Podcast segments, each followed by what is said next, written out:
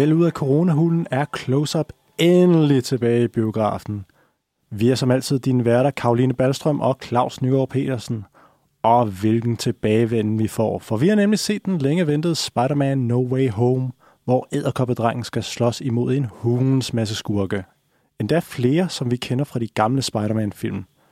Men vi dropper dog ikke helt streaming. Vi har nemlig to serier med i dag, og de kunne ikke være mere forskellige fra hinanden. Nej, men øh, vi bliver dog alligevel i New York, og der ser vi nærmere på den her genoplivning af Carrie, Miranda og Charlotte i And Just Like That, der samler trådene op efter den originale serie og de to film fra Sex and the City-universet. Men har tidens tand været gunstig over for de tidligere så populære karakterer, eller er det her bare en ublu pengemaskine, hvis eneste formål er at stoppe HBO's pengepung? Og så er det fantasy-tid igen. Anden sæson af The Witcher rammer Netflix, og hvor første sæson havde rigeligt med blod, babser og en konstant grøntende og topløs Henry Cavill, så var det så som så med historien. Formår de at løfte fortælleniveauet i den nye ombæring, eller er det mere af det samme soft porn cosplay show som i første sæson? Jeg er i hvert fald klar til at finde ud af det, Claus. Lad os komme i gang.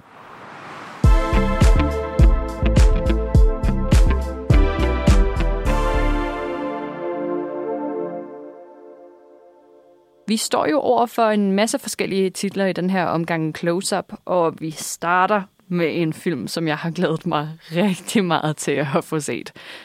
Men øh, sådan skulle det jo ikke være. Jeg skriver speciale for tiden, og derfor er du Close-Ups udsendingen, der må rapportere tilbage til Stakkels mig om, hvordan Spider-Man No Way Home er. Oh, Yeah. Jo, må du ikke spoiler noget, ikke? Jamen, jeg, er udelukkende tænkt mig at spoile det hele. Nej. Sådan alle dem, der er med, og alle dem, der dør, og hvem der laver et surprise return, som man ikke havde regnet med at komme. Jeg spoiler alt. Nej, det må du ikke. Okay, så lad jeg være. Fint hvor, hvor vi øh, kort sagt efterlod øh, Peter Parker, spillet Tom Holland i øh, forrige omgang, var, at øh, hele verden faktisk fandt ud af, hvem der gemte sig inde bag ved Spider-Man-masken. Det kom som et stort chok til hans nærmeste venner, men de havde jo ligesom igennem både Homecoming og Spider-Man Far From Home sådan hen ad vejen fundet ud af, hvem han var. Og vigtigst af alt, så fandt kærlighedsinteressen MJ jo i sidste omgang ud af, hvem der var Spider-Man.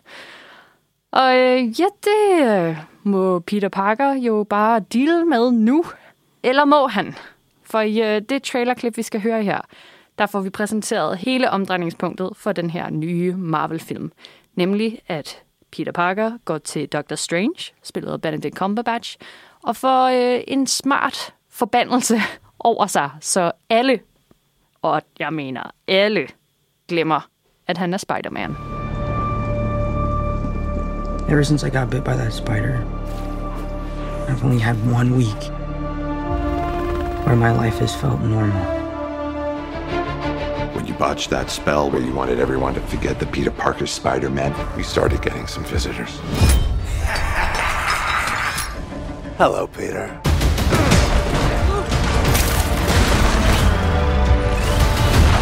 I'm sorry, what was your name again? Dr. Otto Octavius.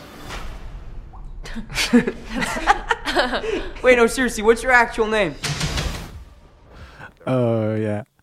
Som du siger nemlig, at Peter Parker, han er nu verdenskendt, og det begynder at påvirke dem omkring ham, fordi de er jo øh, high school studerende, ham MJ og bedste ven Ned, og de er jo i slutningen af deres skolegang, og så nu skal de søge ind på college. Og det er jo lidt svært, når Spider-Man han er blevet udhængt som den største skurk nogensinde, fordi Mysterio han øh, udsendte det der videobånd i sidste øh, slutning af Far From Home, hvor han giver Spider-Man skylden for alt det kaos, der er sket i løbet af hele den film. Så det er derfor, han går til Dr. Strange for at få lavet den her trylleformular, så alle glemmer, hvem han er. Men det går jo galt. I stedet for, at alle glemmer, hvem han er, så kommer alle dem, der ved, at Peter Parker er Spider-Man, til det her univers. Fordi der er jo multiverser, har vi jo fået etableret i Loki blandt andet.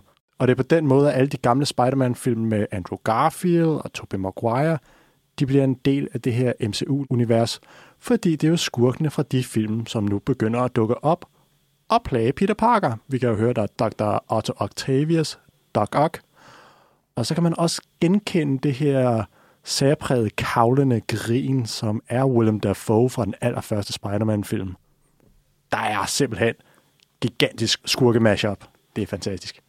Det lyder jo meget godt alt sammen. Det var bestemt ikke det, jeg havde regnet med ud fra, øh, fra den her trailer, og heller ikke, hvad man så nu modbart har hørt om filmen. Men hvis jeg nu ikke husker alt for galt, så tilbage i 2018, der kom der en fremragende animationsfilm ud af Sony, som hedder Spider-Man Into the Spider-Verse, som jo ikke har noget med MCU at gøre, men som omhandler en Peter Parker i et alternate universe, øh, som også begynder at møde både andre versioner af sig selv, men også skurke og så videre. Og øhm, ja, er det ikke bare det samme, du lige har forklaret mig nu? Siger du, at de simpelthen bare har kopieret en af deres største succeser nogensinde, og så lavet en live-action version af det i MCU-universet? Altså, for det første var det jo Sony, der lavede den. Ja, men Sony er også med ind over. Det er jo Sony MCU collab. Ja, ja, okay. Men jamen, det kan jeg jo ærligt talt ikke sige, for det, jeg har jo ikke set den. Så har de. Lidt hen ad vejen, det var den vibe, man, jeg fik, da jeg sad, i, sad inde i Imperial, at der er den her sådan, okay, det er Into the Spider-Verse, men i stedet for, at vi får en masse samslutning af en masse Spider-Man, så får vi kollapset det her multivers oven på Peter Parker, så det er skurkene, der dukker op. Og der dukker næsten alle de skurke, du kan forestille dig, og en enkelt eller to, som ikke helt fremgår tydeligt. Plus nogle overraskelser, som på en måde også binder MCU-universet endnu mere sammen. Men Altså, okay, jeg fornemmer både en lille smule skuffelse fra dig, men på den anden side gør det så noget, for jeg tror, at alle, der har set Spider-Man Into the Spider-Verse, er enige om, at det er den fedeste Spider-Man-film nogensinde. Men derudover også bare, altså, det er et mega fedt koncept. Gør det noget, at det bliver udbredt noget mere? Nej, det gør det ikke. Og Into the Spider-Verse er stadig den fedeste Spider-Man-film nogensinde. Oh my god, No Way Home. Du er ikke helt på niveau, fordi for det første så er No Way Home meget lang tid om at komme i gang med det, som er, som er det, som er, bærer filmen fremad. Det med, at skurkene de kommer hertil. Det tager en god halv time, 20 minutter, som, som man godt kunne have kondenseret til 10 minutter, bare for at få sat det hele universet op. For det andet, så lugter det også lidt af fanservice på en eller anden måde med, sådan, vi tager alle de her øh, elskede figurer og sådan, smider dem sammen i det her, og så skal på det på en eller anden måde bare fungere sammen, så det bliver noget større i sig selv. Og det gør det på sin vis også. Der er nogle af de her skurke, de får en, en slags redemption, og så er der nogen, som får hævet, øh, hvis man synes, de har været, var lidt dårligt fremført i de tidligere film, så får de den grad genrejsning. Øh, Jamie Foxx's øh, Electro blandt andet får en virkelig kraftfuld genrejsning, som etablerer ham som nok måske den stærkeste skurk, der har eksisteret i Spider-Man-filmene. Bare sådan øh, rent kraftmæssigt som modstander. Og så Willem Dafoe's uh, Green Goblin er om muligt mere sadistisk, end han har været i de foregående, og det siger ikke så lidt.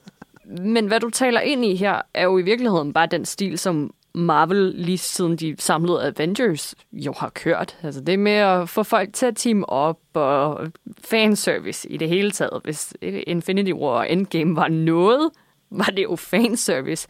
Så er de ikke bare Marvel i gang med at piske en stemning op igen. Også nu med at lade uh, Spider-Man og Doctor Strange have deres egen film sammen, som jo er et mashup af to verdener. Men er de ikke i virkeligheden bare i gang med at samle trådene igen, efter de Endgame splittet alting ad? På en måde ja, og på en måde nej, fordi No Way Home, den fungerer både som afslutning, men også starten på et nyt kapitel. Det er afslutning på instruktør John Watts' tre film om Spider-Man, som var Homecoming, Far From Home og No Way Home. Det er sådan slutningen på Peter Parkers teenage-liv. Vi er stadig sådan meget tidligt, vi er et eller andet sted meget tidligt i starten af Tom Hollands øh, inkarnation af Spider-Man han er stadig den her 15-17-årige knægt, som laver dumme ting og er drevet af følelser, og derfor begår nogle fejl, og det er dem, han så skal tage sig ved lære af. og så ret op på. Det er sådan det, der er moralen med den her film. Men det er samtidig også øh, starten på noget nyt. Der bliver sat nogle ting op i forhold til, det er allerede kommet ud, at der kommer til at være flere film med Tom Holland som Spider-Man. Og det er helt klart, at den her film, den skal fungere som en afslutning, men der er også en meget, meget klar indikation om, hvor det næste kapitel skal gå hen af. Også inklusiv hvad end andre figurer, der kommer til at være med i det kapitel. Øh, og så fungerer den i høj grad også som et setup til Marvels fortsatte udforskning af multiverser, som kommer til at fortsætte i Doctor Strange Multiverse of Madness, som kommer til mig. Men det er jo meget fint alt det her, Claus, ikke? Jeg har ikke hørt dig sige noget om Zendaya endnu. Nej, at det er det ikke halvdelen af det, din nydelse ved de her film. Det er sådan at se Tom Holland og Zendayas øh, forhold sådan udvikle sig foran dine øjne. Jo, fordi de blev jo kærester in real life i 2021. Og, ah, det har været det i lang tid. Ja, det ved jeg godt, men det er blevet bekræftet i 2021. Og er der noget bedre, end at få lov til at se real life couples køre den ud på skærmen også? Uh! Hvordan er de i den her omgang? Kan man mærke, at der er sket noget? kan man mærke, at der er sket noget? De har samme kemi, som de har haft hele tiden, så der er ikke sådan noget ekstra kærtegn eller noget, men altså, der er en enkelt scene, hvor Tom Holland han kun står i tights og i samme lokale som The Zendaya, så det kan jeg ved jeg ikke, om du kan bruge til din sådan fanfiction. Men altså, det er hele tiden en af de ting, som har fungeret godt i filmene, det er Hollands og Zendayas øh, kemi, fordi de gør, at den her inkarnation af Peter Parker og MJ, de er de her akavede teenager. Der er hele tiden, der er stadig den her akavethed, de sådan ikke helt ved, hvordan de skal, skal kommunikere til hinanden. De ligger og facetimer om natten, og sådan sender søde beskeder til hinanden, og er sådan klassisk, øh, han er akavet Tom Holland, og hun er sådan lidt den her klassiske send Zendaya prototype af en karakter, som hun næsten altid spiller med. Hun sådan har noget handlekraft i sig, og hun er lidt, mm, lidt mut, men også meget empatisk. På den anden side af snack-spektrummet, så vil jeg godt lige høre lidt mere om, hvordan øh, Benedict Cumberbatch som Dr. Strange fungerer i samspil med alt det her. Um, Benedict Cumberbatch er... Benedict Cumberbatch, når han er Dr. Strange, så er han det bedste dumme svin, man overhovedet kan tænke sig. Fordi han har den, han, han oser bare den her arrogance, som bare kommer naturligt med en hjernekirurg, som nu er den mægtigste troldmand i hele verden. Altså, det er ligesom at se uh, Sherlock bare med lidt bedre people skills, men med markant mere magi. Hans samspil med Holland er virkelig godt. Uh, jeg tror ikke, jeg afslører noget ved at sige, at en så magtfuld person skubber vi lidt til side det meste af filmen, fordi ellers så kan han meget hurtigt få omgjort nogle af de ting, der sker her i filmen. Så Cumberbatch dukker op på velvalgte tidspunkter og er fuld Cumberbatchy. Men også de andre skuespillere, som er med i den her film, altså især skurkene, gør det fantastisk. Jeg elsker J.K. Simmons, som spiller J. Jonah Jameson, sådan uh, Spider-Mans uh, nyhedsnemesis, som nærmest har dedikeret hele sit liv til at udbrede budskabet om, at Spider-Man han er en bad guy, og det, den her version af Jameson er ikke en avismand, han er mere en af de her internetpersonligheder, som er dukket op øh, her de sidste par år, som man måske genkender fra en Alex Jones fra USA, med sådan meget markante meninger, men med et stort kult publikum omkring sig. Han er intet mindre end fremragende, og gamle skurke med Alfred Molina, som har fået noget de-aging CGI, som rent faktisk ser godt ud, så det ikke bliver ligesom uh, Robert De Niro i The Irishman, hvor huden ser sådan lidt uh, voksagtig ud. Her så ser det virkelig klædeligt ud. Man kan godt se, at teknologien den har fremdrift i et par år. Og så, som jeg tidligere nævnte, Willem Dafoe, sadistisk mester skurk. Så alt i alt lyder du jo forholdsvis positiv, Claus. Jeg synes det også, det lyder meget sjovt med det der lille fake news meta-level. Hvis du skal give den nogle stjerner, hvad får Spider-Man No Way Home så? Den får øh, både glæde, men også vrede fire stjerner. Og det er, jamen jeg er i konflikt med mig selv. Jeg kan godt lide filmen, den er meget underholdende, men der sker simpelthen nogle dumme ting til sidst, øh, som øh, virkelig stadig giver mig en sur smag i munden. Der er nogle kreative beslutninger, som jeg ikke helt forstår, hvorfor man har sat op over flere film, for så at trække tæppet fuldstændig væk. Det virker som en undskyldning for at prøve at hive folk i biografen, og så sige, har, nu har vi jeres penge, så nu gider vi ikke gøre mere for jer. På en måde så er det meget så er der lidt øh, respekt omkring, at man ikke sådan gør fuld fanservice på den, men på den anden side, så spilder man virkelig også nogle gyldne muligheder for at lave nogle virkelig interessante film fremover.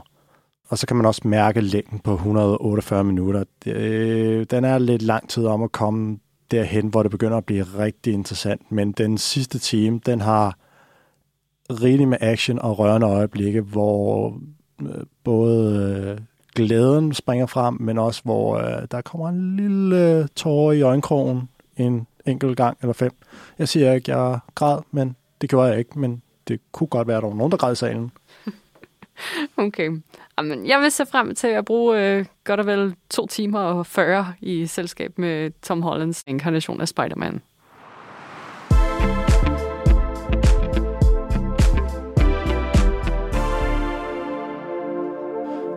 Nå, Karoline, nu skal vi til en serie, som du ikke rigtig har et forhold til, fordi du ikke har set øh, originalen, som jeg føler på en eller anden måde, sådan alle har et eller andet forhold til selv folk, der ikke var omkring, da den blev sendt tilbage i start 0'erne, slut 90'erne.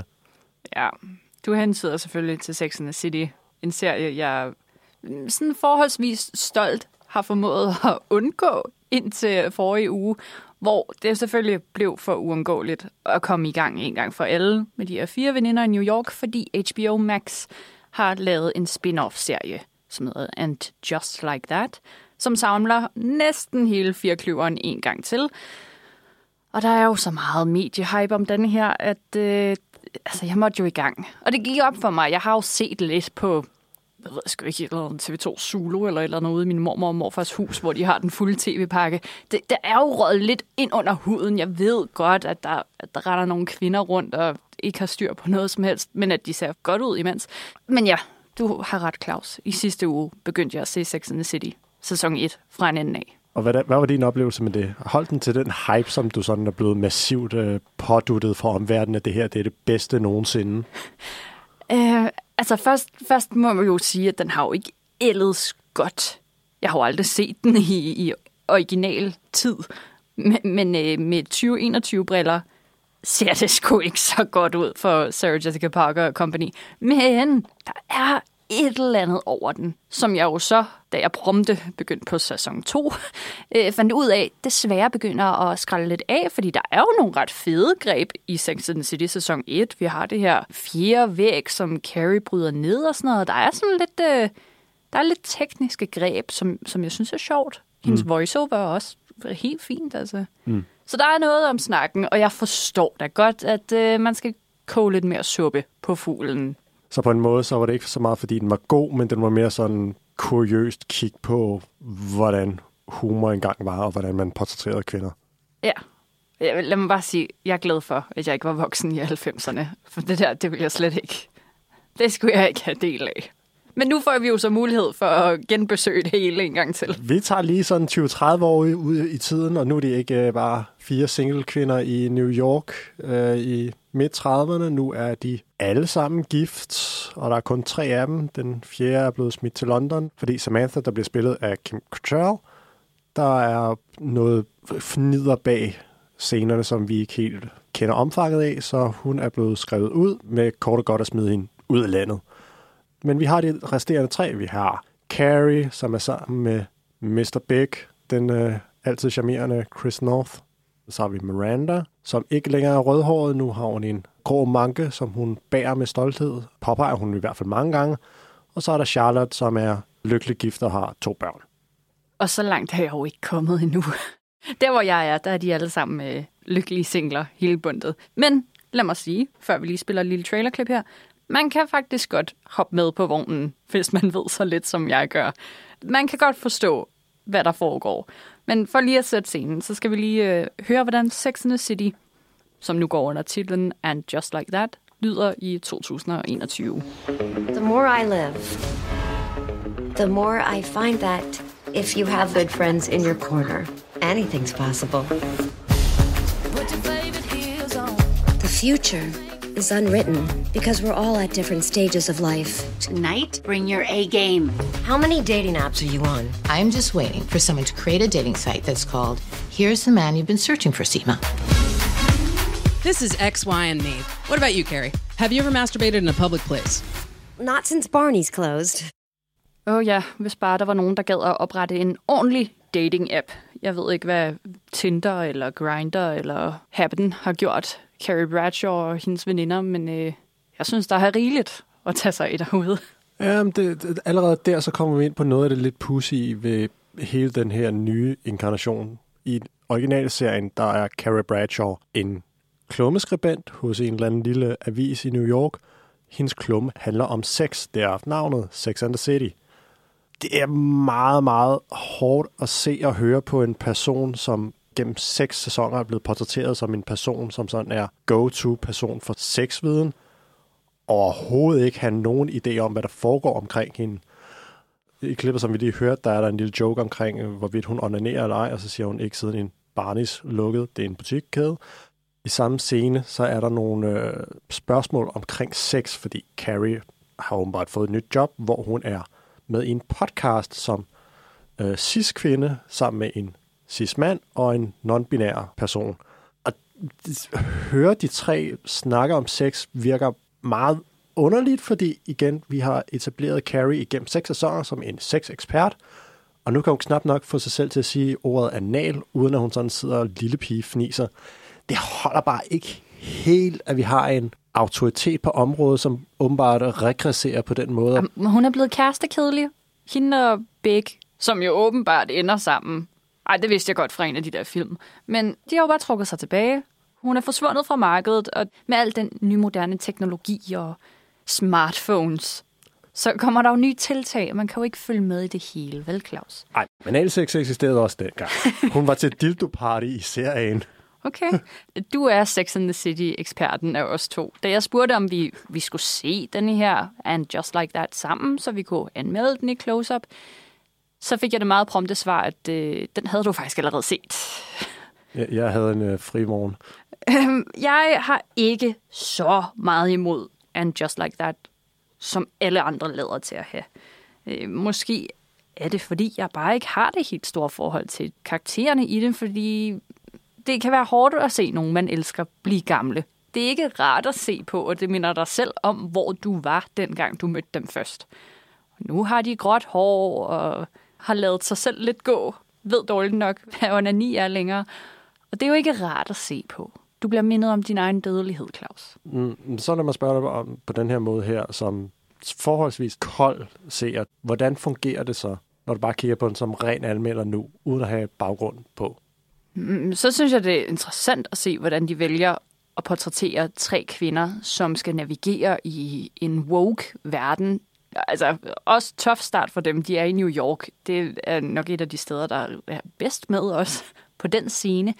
Men jeg synes, det er interessant at se, hvordan takler man lige, at de er så flamboyante, som de er, uden at skubbe sin seer væk, fordi det er eddermame usympatisk at høre på Charlotte, som i øh, første episode skal klæde sine døtre på til en øh, klaveropvisning.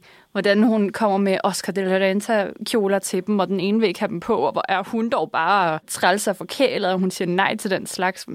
Tænk, at man kan få sig selv til at sidde og se på sådan noget. Altså, samtidig så, så øh, synes jeg også, der er nogle sjove greb i den. Altså, hvordan, du ved, hvis du skal tage et rigtig godt selfie, ikke? Mm. Regel nummer et. Tag den lige sådan et par grader oppefra, så du, øh, du får den nedad, så din eventuelle dobbelthage, den forsvinder lidt, ikke?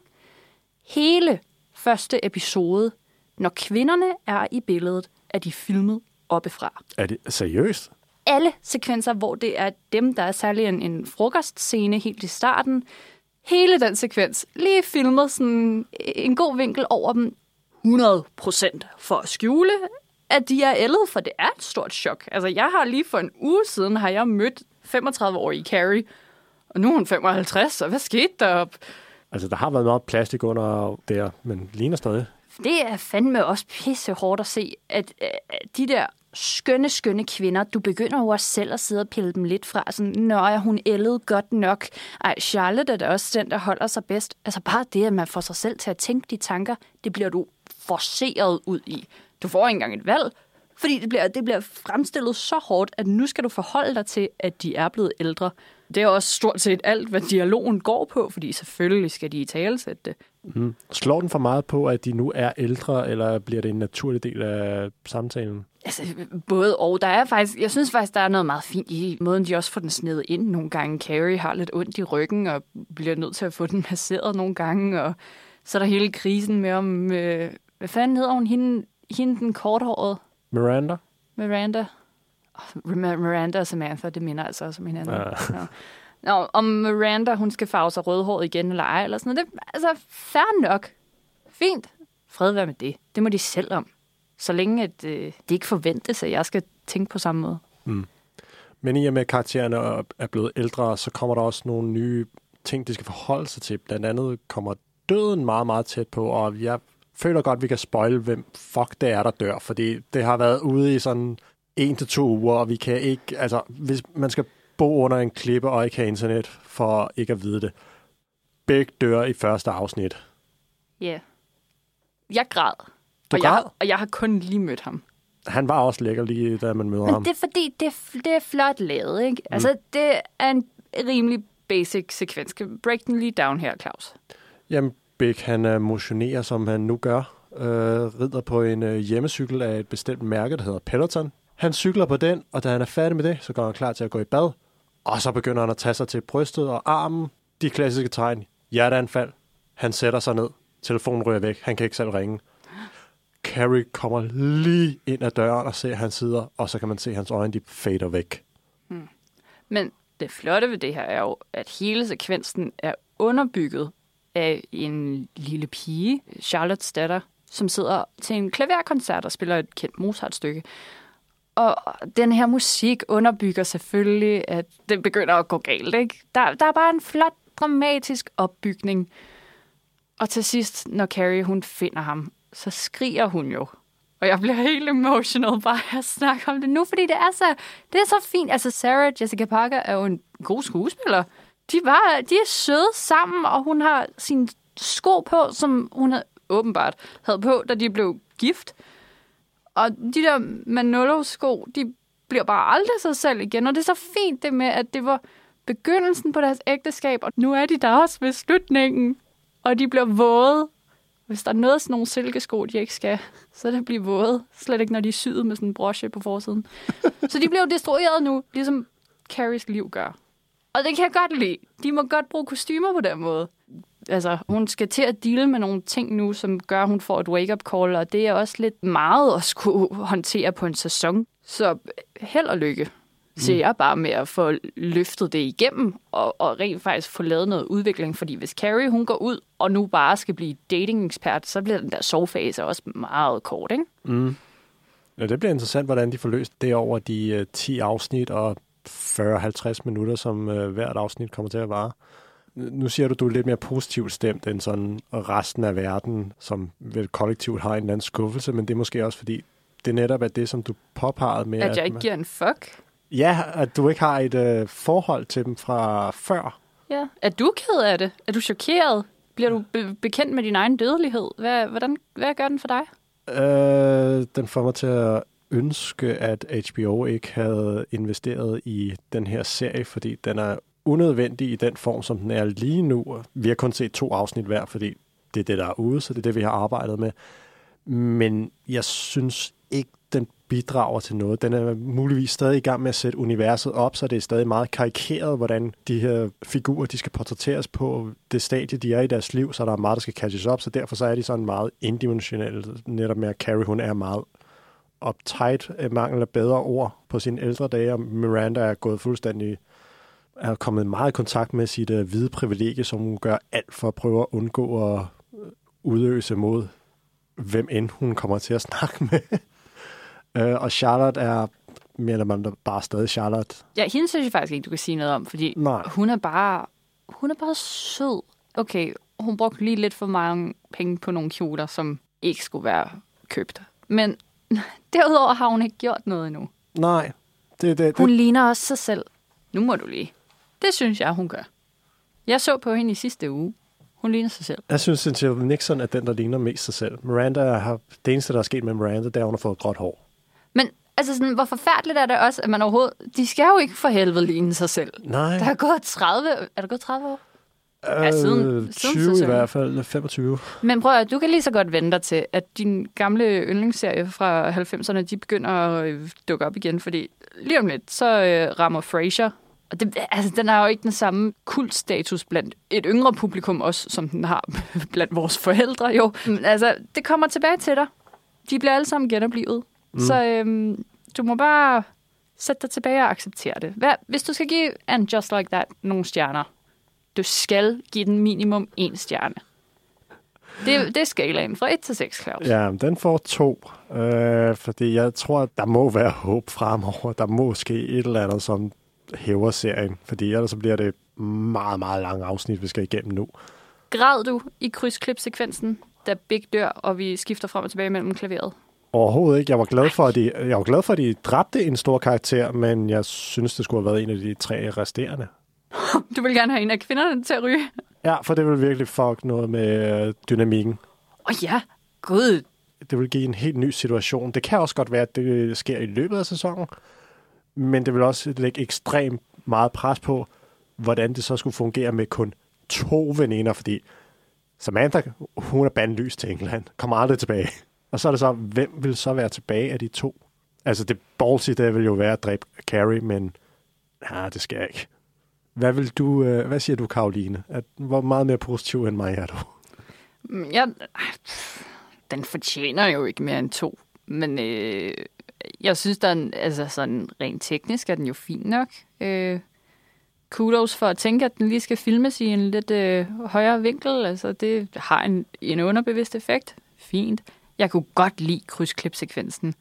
Jeg har intet forhold til den mand, men jeg græd. Så det er bare vellavet. Jeg er da klar på at se et øh, trainwreck. Jeg vil da se den for at følge med i debatten fremover. Øh, så sådan tre super cringe, men underholdte stjerner herfra, ja. Det bliver sjovt at se, hvor galt det kan gå.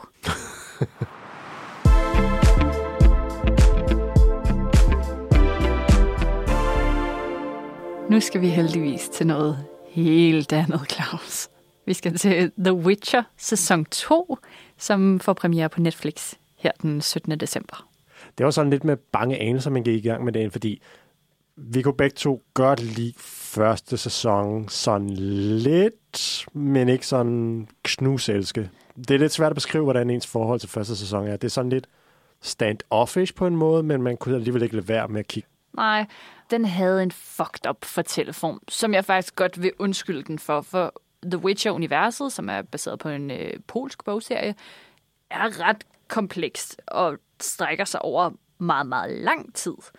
Og derfor var der i første sæson afsindig meget, der skulle sættes op, før vi kunne komme til nutiden, hvor anden sæson udspiller sig. Det hele handler selvfølgelig om Geralt of Rivia, en witcher, altså sådan en særlig slags hybridrace, som opstod for omkring 300 år siden, som øh, specialiserer sig i at jagte monstre. Og hvis man ikke har set første sæson, så har man ikke en chance i anden ombæring. Kort sagt, hvad der skete i første sæson, var, at Geralt, som jo ellers er sådan en rimelig kølig karakter, der er en rigtig lone rider med sin øh, hest Roach, han kom til at få sig et adoptivbarn ved en stor fejl.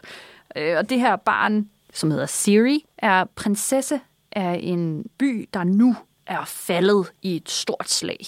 Det er virkelig noget råd, fordi Norden og Syden er i krig med hinanden, og Geralds love interest, Jennifer of Vanderberg, hun er i centrum af det hele og ender med i slutningen af sæson 1 og afgør kampen mellem øh, nord og syd. Og øh, nu er øh, Gerald her i sæson 2 jo udstyret med et øh, barn, et pigebarn, oven i købet. Og det er jo egentlig bare faktisk det, det handler om, at de to nu er øh, på en lille roadtrip og øh, skal få øh, fodfæste for Siri, hvis øh, by jo er kommet i de forkerte hænder. Som om Henry Cavill ikke kunne blive mere lækker. Så har han nu også ansvaret. Nu er han rigtig daddy. Han er virkelig en daddy. Høj. Nå. Øhm, men i virkeligheden, så handler alt det her jo om, at, øh, at Siri er sådan et profetibarn, og at de to har mødt hinanden gennem skæbnen, og har sat gang i en masse rod. Og hvad vi skal høre i trailerklippet her, er, hvordan alting i det her univers nu er begyndt at boble og syde, og ting bliver revet op med rode, og monstrene begynder at stikke hovedet lidt mere frem, end de normalt gør.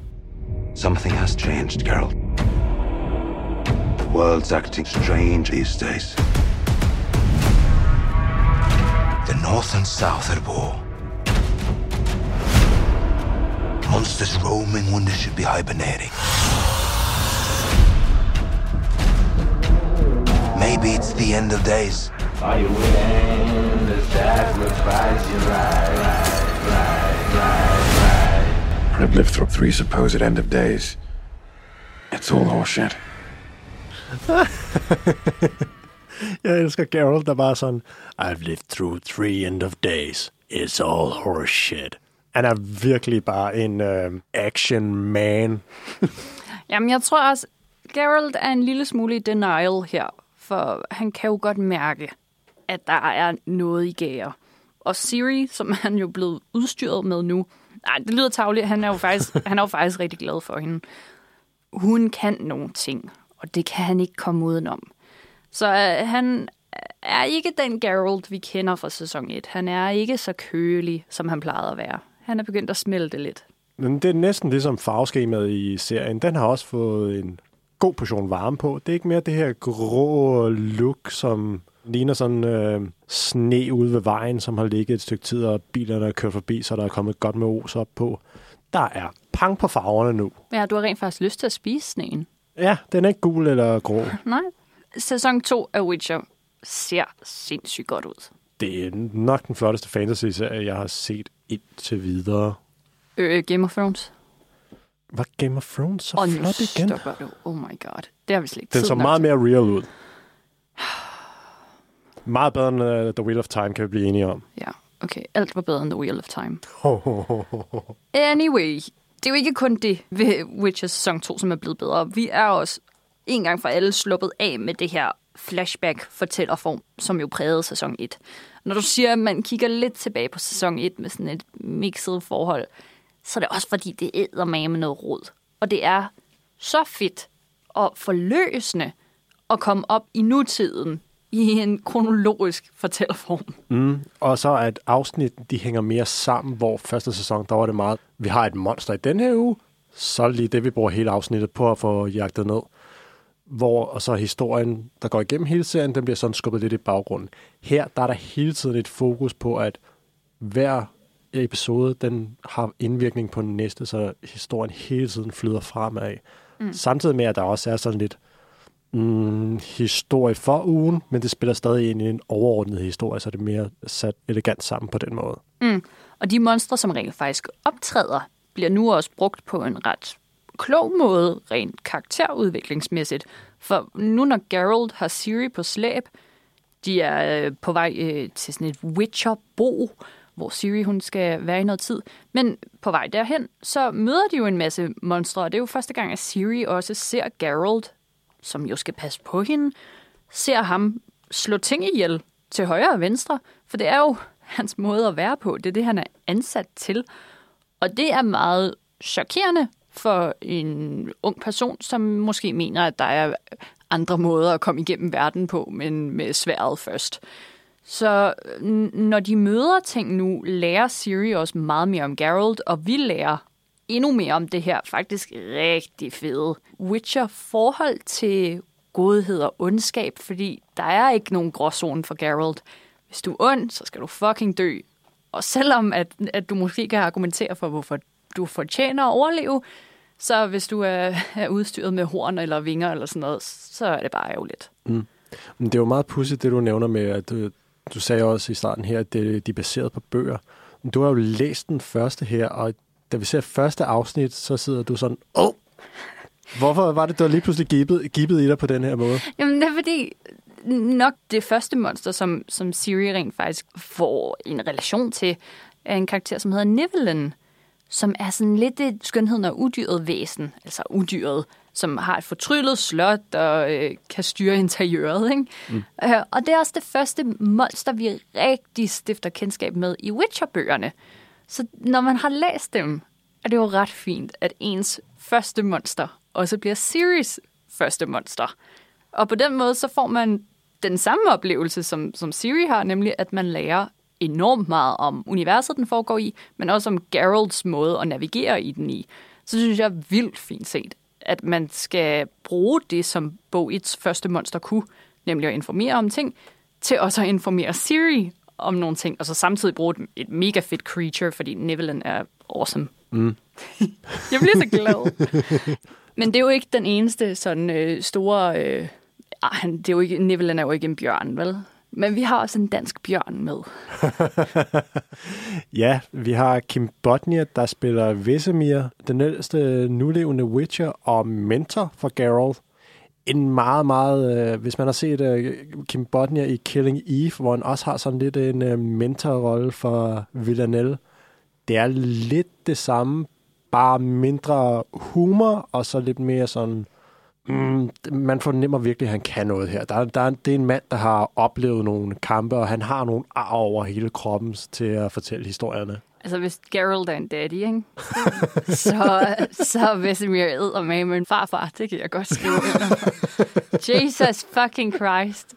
Nå. ja, ja. Øhm, Vesemir er jo øh, i det her Witcher-bo, som Geralt og Ciri er på vej til øh, af mange årsager, blandt andet det der med, at, at verden begynder at gå amok, og øh, hver vinter har Witchers tradition for at, at trække sig tilbage og lige mødes og se, hvordan det står til og, og sådan. Og det er jo der, de, de er på vej hen. um, der får Siri lige et møde med rigtig mange rigtig hardcore, meget mandlige Witchers. det er jo sjovt at se dem, fordi i starten der er det jo sådan der, ah, hun er bare en lille prinsesse.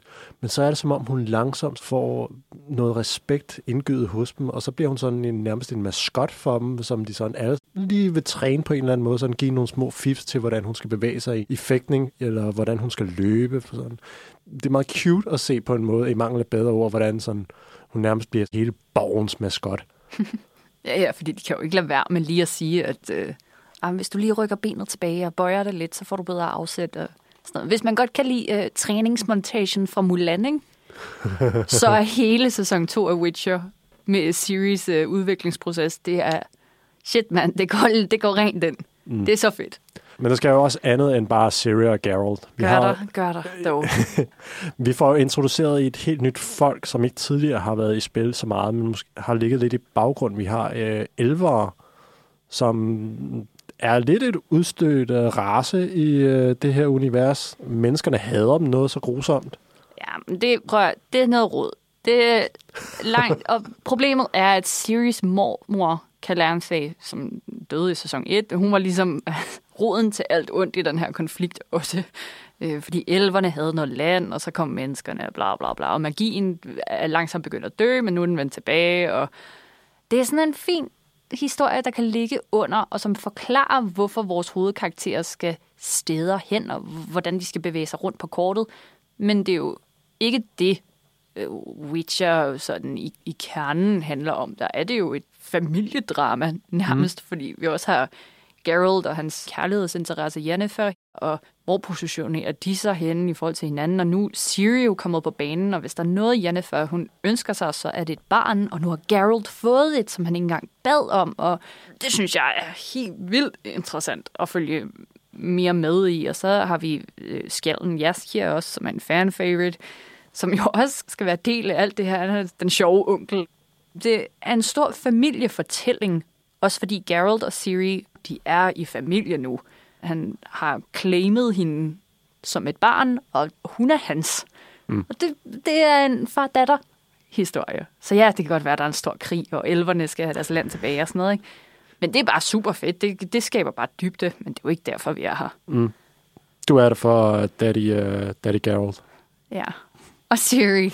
Jeg elsker Siri, men ingen elsker mere end Jennifer. Mm. Mm. Hvad synes du om hendes udvikling i, i den her sæson? Fordi hun er jo separeret fra Geralt og Siri i det meste af sæsonen. Ja, den er fin. Den er lidt, altså, um, um, altså nu kan man godt se, at det ikke er den mest originale måske, men det hele leder jo også bare videre. Jeg synes, der er en vild fed fremdrift i Witcher sæson 2 gennemgående, så det, det er mere det, hun skal kunne, men der sker også så meget, at det er fint nok, at vi bare besøger Jennifer i, i et par øjeblikke. Der sker noget med hende, men, men det, det er fint, det ikke er, er drivkraften bag det hele. Mm. Igen, vild god motivation for hende. Jeg forstår, hvorfor hun gør, hvad hun gør, og hvorfor hun reagerer så ekstremt nogle gange. Hun har eddermame også været igennem nogle ting. Det hænger bare sammen nu. Det kan godt være, at det ikke er øh, nyskabende historiefortælling, men det er så tæt pakket og logisk, at man sagtens bare kan læne sig tilbage, for, fordi det hele giver mening, og det hele kommer til at give mening. Og man er holdt så godt i hånden hele vejen, at man kan slappe voldsomt meget af til det. Mm. Det er en meget positiv Karoline, der sidder over for mig her. Hvor positiv er Karoline? Fem stjerner positiv. Hun er fem stjerner positiv? Ja. Jeg kan ikke holde op med at tænke på den, eller? Mm. Jeg, altså, jeg har lyst til at vende tilbage til den, fordi man har bare lyst til at blive siddende. Du er ikke færdig med at se den, når du er færdig med at se den, og jeg kan simpelthen ikke vente på sæson 3. Hvorfor får den ikke 6 så? Det er fordi, jeg skal lige se, hvad de vil bruge det til. Jeg skal lige, altså... Ah. Det er sådan en bagklogskaben 6. Nu ser vi på det, Claus. Slap lige af, ikke? Hvad, hvor, hvor positiv er du? Jamen, jeg er også fem stjerner positiv. Nå, så skal, skal du ikke sidde og prikke på mig, altså. Jamen, jeg kan jo ikke sidde og prikke på mig selv. okay. Hvad, hvad... Kæmpe forbedring i forhold til første sæson. Ja. Vi har fået en meget bedre historie. Karaktererne går bare fuldt ud ind. Man forstår, hvorfor de gør, hvorfor de gør. Det er klædt øh, seriens look, at den har fået noget varme. Og så bikaraktererne. Der er ikke så mange små karakterer, som hele tiden bliver introduceret. Det er meget få nye karakterer, der kommer i spil, og de får en forholdsvis stor rolle. Dem, der bliver introduceret, blandt andet Vesemir og Triss, som vi mødte i sidste sæson, kommer også til at, i slutningen af den her nye sæson her, så kommer hun også til at spille en forholdsvis stor rolle.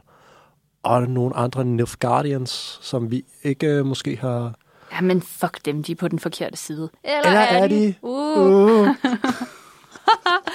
Nej, ikke hold med Nilfgaard. De irriterer mig generelt. Don't. Hold med Team Jennifer hele vejen. Ja, hvem holder Team Jennifer med? Sig selv, fordi hun er en boss bitch. Vi glæder os til sæson 3 af The Witcher, tror jeg, kunne blive den samlede konklusion, ikke? Jo.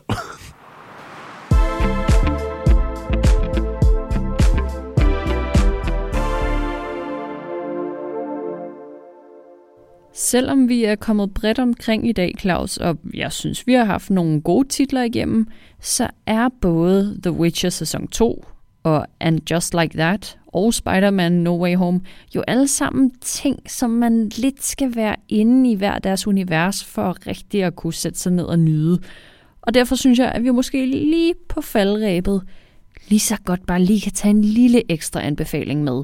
For der har nemlig netop været premiere på en ny hammer originalfilm, nemlig Annette, som blandt andet har Adam Driver, som man kan huske fra A Marriage Story, eller Star Wars, eller mm, Good Soup meme i hovedrollen, og han spiller over for Marion Cotillard, den franske gudinde fra Rust and Bone, og de to spiller over for hinanden i et yderst usædvanligt drama. Ja, det er du ret i, Karoline. Det er i sandhed en af de mere usædvanlige film. For det første så er det en musical, hvilket i sig selv ikke er helt usædvanligt, men det er usædvanligt af den grund, at det udelukkende er gennem sang, som historien bliver fortalt. Der er ikke et eneste tidspunkt i filmen, hvor der er dialogscener. Det er ren musik hele vejen igennem. Og så er der en dukke med i filmen, en trædukke, som skal forestille at være et virkelig barn, men af urensagelige årsager, så har man valgt at bruge en dukke i stedet for. Der er en pointe med det, som giver mening hen imod slutningen, men det kræver lige lidt tilvænding, at man skal sidde og kigge på Adam Driver og Marion Cotillard øh, spille hengivende forældre over for en trædukke, som ligner et eller andet, der kunne være taget ud af Pinocchio. meget, meget interessant film. Den virkelig fantastisk åbning, hvor man i et meget langt long take ser skuespillerne bevæge sig fra et musikstudie ud på gaderne og gå i lang tid, samtidig med at folk væver ind og ud imellem dem, og hvor de jo så selvfølgelig synger en sang imens.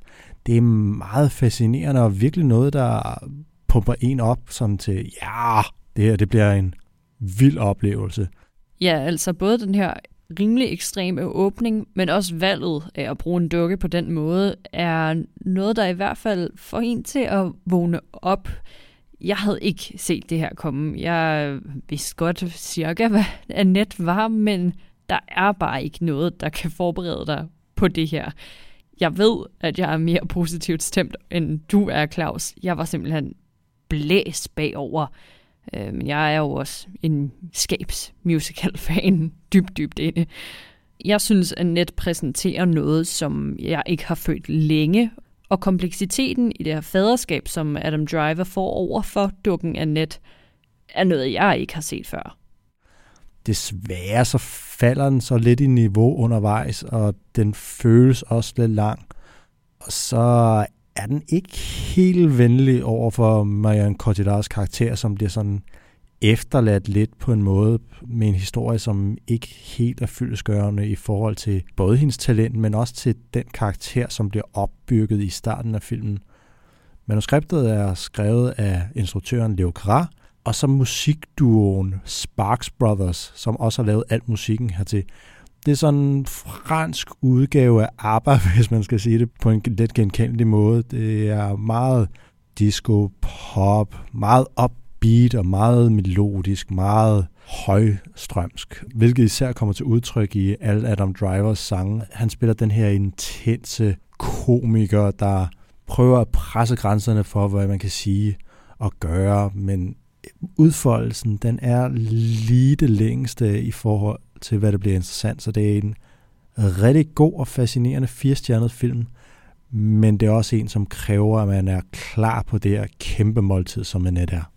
Ja, men det er provokerende, fordi du har jo ret, Claus. Annette er super spaced og langsom og artsy. Og det er rigtigt nok, at den er lang tid om det. Men jeg vil ikke være for uden Annette i 2021, og jeg er lettet over, at jeg lige når at få den med på faldrebet.